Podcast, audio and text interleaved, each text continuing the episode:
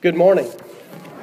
It's a great morning to be together. I'm looking forward to the potluck after services and uh, eating with all of you. It's going to be a wonderful thing. There's a, a, pattern in God's creation. I don't know if you've noticed that, but God created things with a certain pattern and design. If you look in Genesis chapter 1, look at about verse 11 with me. Genesis chapter 1 and verse 11 says, Then God said, Let the earth sprout vegetation, plants yielding seed, and fruit trees on the earth bearing fruit after their kind, with seed in them. And it was so. You know, everything on the earth is created with a design, everything has a purpose, everything has a place, including Christians. We are created by God. We have been brought into fellowship with Him by the blood of His Son and we bear fruit after our kind, just as those plants that God created in Genesis chapter 1 produced after their kind. The difference is that we produce after our kind spiritually.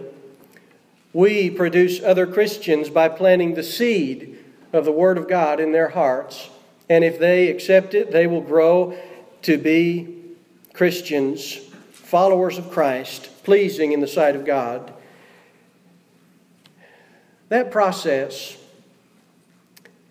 it requires a couple of things. And as we go through life, there's a couple of positions that always need to be filled by Christians. It's a position of teachers and the position of learners. Teachers and learners. We're going to talk about that this morning. Talk about teachers and learners and being effective in both of those roles. They've always been, as I said, and always will be part of God's plan as we serve Him. So let's start this morning. And let's talk about a good example of a learner. A good example of a learner. Let's be turning back to Exodus chapter 33. Exodus 33. And as you're turning there, uh, I'll tell you we're going to be talking about Joshua. Joshua was a, sorry, was a good, mm, I don't know whose water this is, but I hope you're not sick.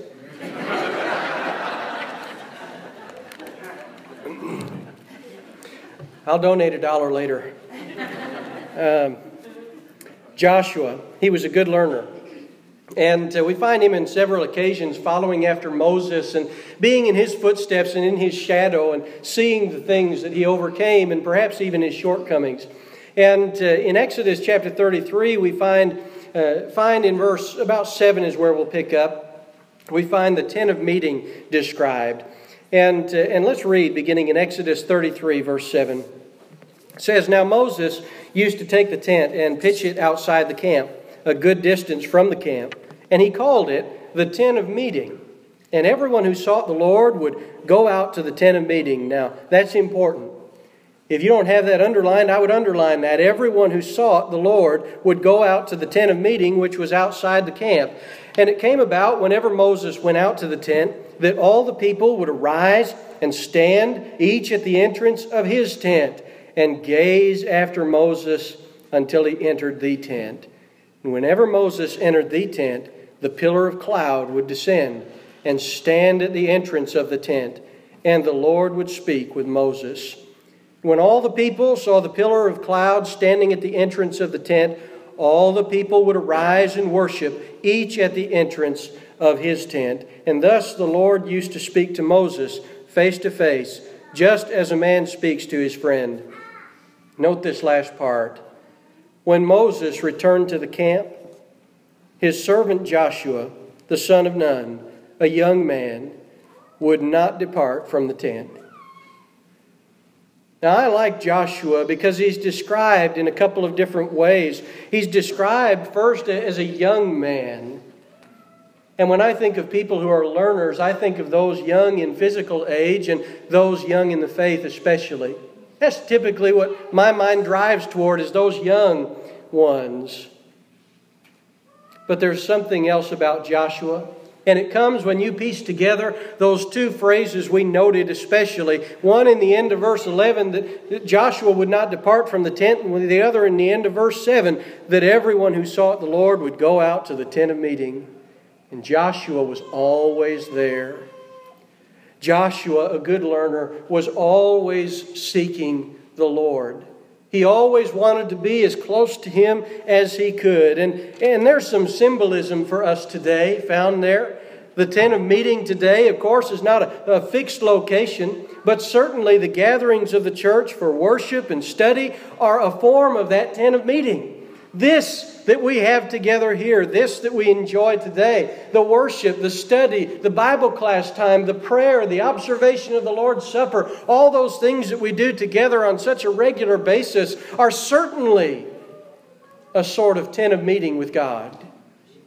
And every person, those young in age, those young in the faith, don't dismiss those opportunities to be seeking the Lord to be finding Him and staying close to Him, but the concept of seeking the Lord, it stretches beyond the meetings of the church formally. It applies to every area of life. In every area of life, God must be sought. And that has to do with uh, professions, it has to do with goals for life, it has to do with hobbies, it has to do with everything that you're involved in. And if there's a place where it's impossible to please God, that's a place that we should never be. That's a place that we don't need to be because it keeps us from that tent of meeting with the Lord where we should always be. Joshua was a learner, and he shows us something about good learners, and that is that they seek the Lord first, and they seek the Lord always. Next, I want to talk about a teacher. Let's turn back to 1 Samuel. 1 Samuel, and about, we're going to read uh, starting in chapter 3. 1 Samuel chapter 3. And if you recall, Samuel, in the first chapter of that book, is given by his mother Hannah. She made a pledge to the Lord, and he's given into the Lord's service. And so she takes him after he is uh, weaned up to the, the temple and to a teacher. teacher named Eli. And that guy gives all us Eli's kind of a bad name. Not in everything, just in some things, and especially the way he raised his sons. You'll notice I didn't name Micaiah Hophni or Phineas. Didn't want him to be that guy. Uh, but in 1 Samuel chapter 3, I want you to note something interesting. 1 Samuel chapter 3, verse 2 and 3, you'll notice where Samuel is. Just take a read silently for yourself. 1 Samuel chapter 3 verses 2 and 3, Samuel lays down by the ark of God. Joshua was always by the tent of meeting. Samuel lays down by the ark of God. There's a similarity in personality there where they want to be as close as they can be to the Lord. But then in 1 Samuel chapter 3, starting in verse 7, we've come into the third of uh, third attempt from God to contact Samuel and uh, he's called out to him a couple times already, and Samuel just thinks it's Eli calling for him, that old, old guy out there. And so, uh, verse 7 says Now Samuel did not yet know the Lord, nor had the word of the Lord yet been revealed to him. So the Lord called Samuel again for the third time. Notice, third time. Two times already. And he arose and went to Eli and said, Here I am, for you called me. And then Eli discerned that the Lord was calling the boy. And Eli said to Samuel, Go, lie down. And it shall be, if he calls you, that you shall say, Speak, Lord, for your servant is listening. So Samuel went and lay down in his place. And then the Lord came and stood and called, as at other times, Samuel, Samuel.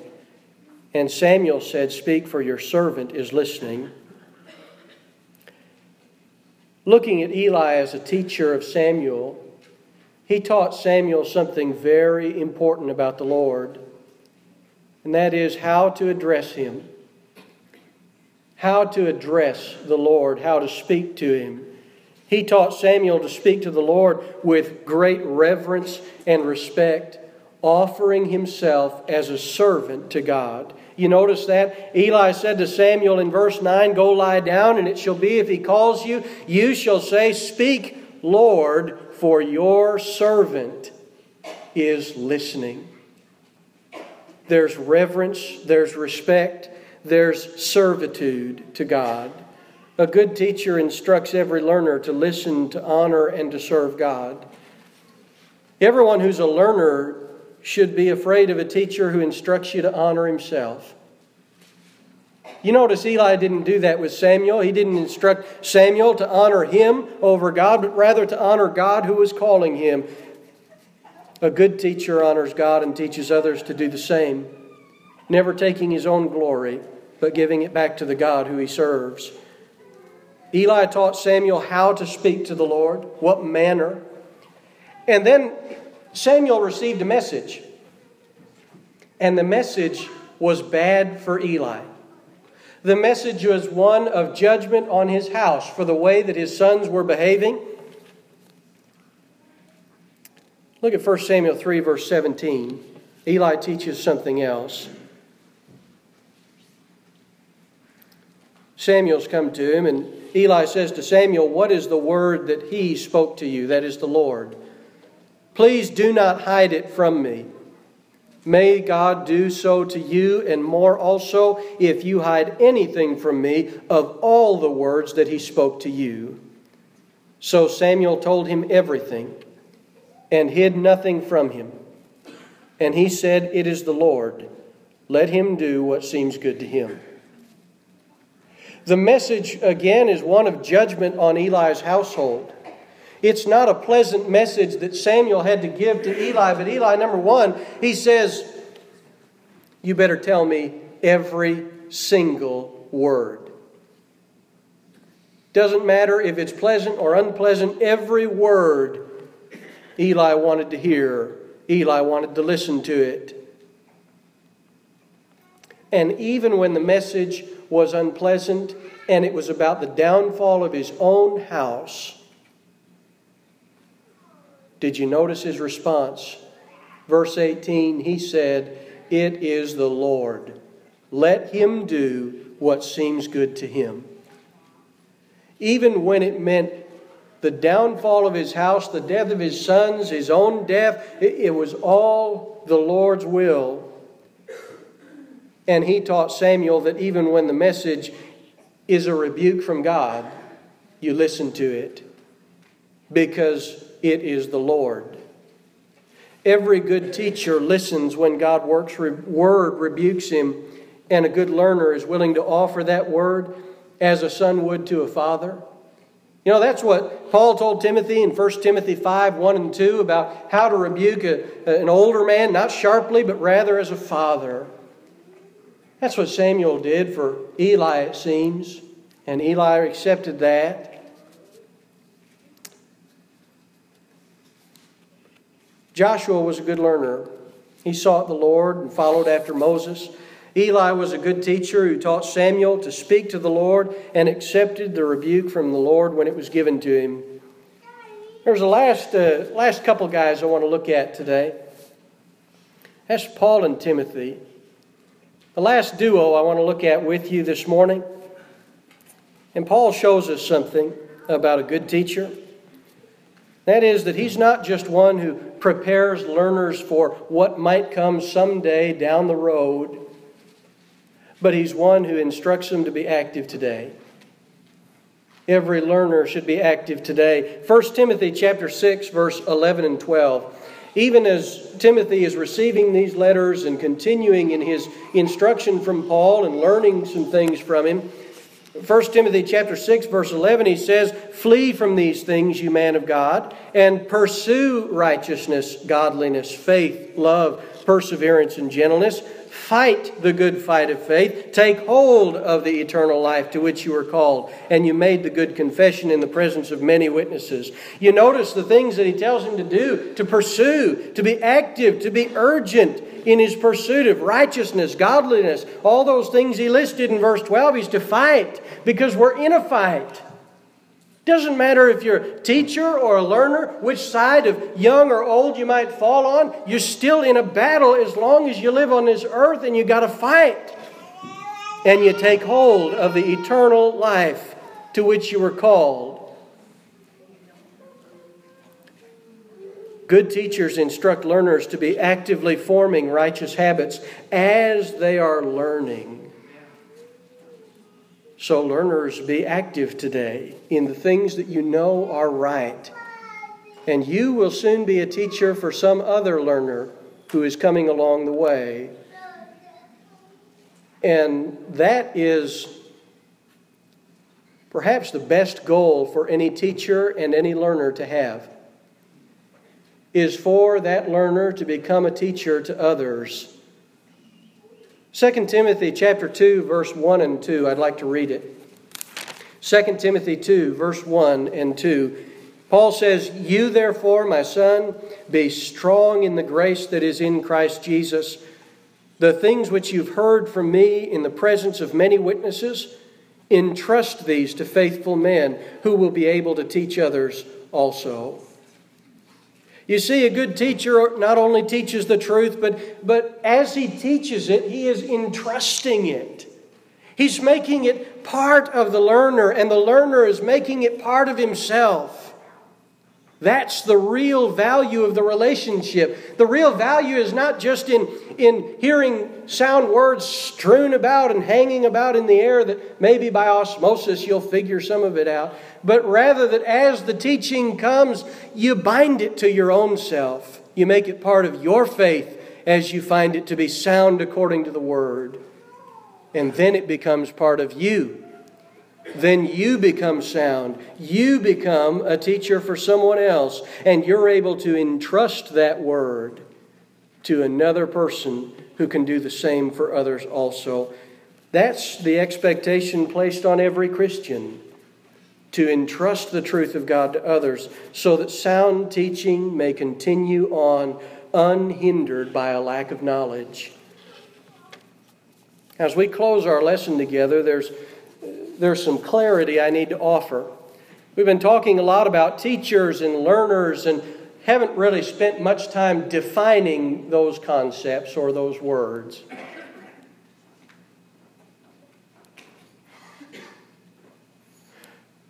If you're able to use your arms, raise your hand if you're a learner. Now I know who's asleep. And I'm so glad that every hand that I could see went up. That's the truth of the matter. For all of our life, we are learners. God has an infinite amount of wisdom to teach us new things. And we will always be learning, especially from Him. But for most of your life, you will also be a teacher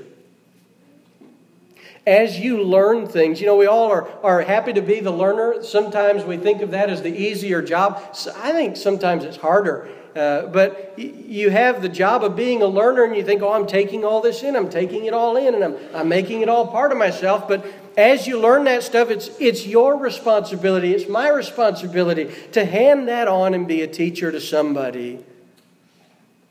Children can be teachers, young adults can be teachers. Adult adults, I guess, can be teachers, and, and even old people can be teachers, right? Don't dismiss that white hair and that bald head. Because if they've been doing their job in the church, they've gained a lot through those years, and they have a lot to teach you. Everyone is a learner for all their life, and for most of your life, you should be both a learner and a teacher at the same time. And so there's something that's very important for everyone to understand about teachers. No teacher other than the Lord Himself is flawless in his walk with God. And as you grow closer to whatever one is teaching you, those flaws will become more apparent. And it will be your job to look past those and be better than those flaws. You notice every teacher in the Old Testament and the New Testament that we reference, Moses defied God by striking the rock in Numbers 20, verse 11. Eli's household reprimanded by the Lord for their irreverent behavior in 1 Samuel 2, 29. And Paul, Anybody know some of Paul's imperfections, right? He was a, a persecutor of the church prior to his conversion in Acts 9. Not a single one of us is going to be a perfect mirror of Christ. And as learners, all of us, it's important that we see that about every teacher, that every teacher is imperfect. Every teacher is not Christ unless, well, unless you're reading the Bible. 1 Corinthians chapter 11 verse 1 says, "Be imitators of me, just as I also am of Christ." Paul wrote those words to the Corinthian church Be imitators of me, just as I also am of Christ. I'm so glad that he didn't stop at the first half of the verse. He didn't want them just to imitate him. There was a, a greater one that Paul was serving who really they should be looking to, and that's Jesus the Christ. Paul didn't want anyone to imitate his spiritual shortcomings or, or the sins that he struggled to overcome. He wanted every Christian to be better than him. He wanted everyone to look beyond his own shortcomings to see the Lord that he was serving, and that should be the goal of every Christian. Not only to have others look beyond your shortcomings to see the Lord that you serve, but to do so yourself. To do so for your brethren, to do so for the ones that you're learning from.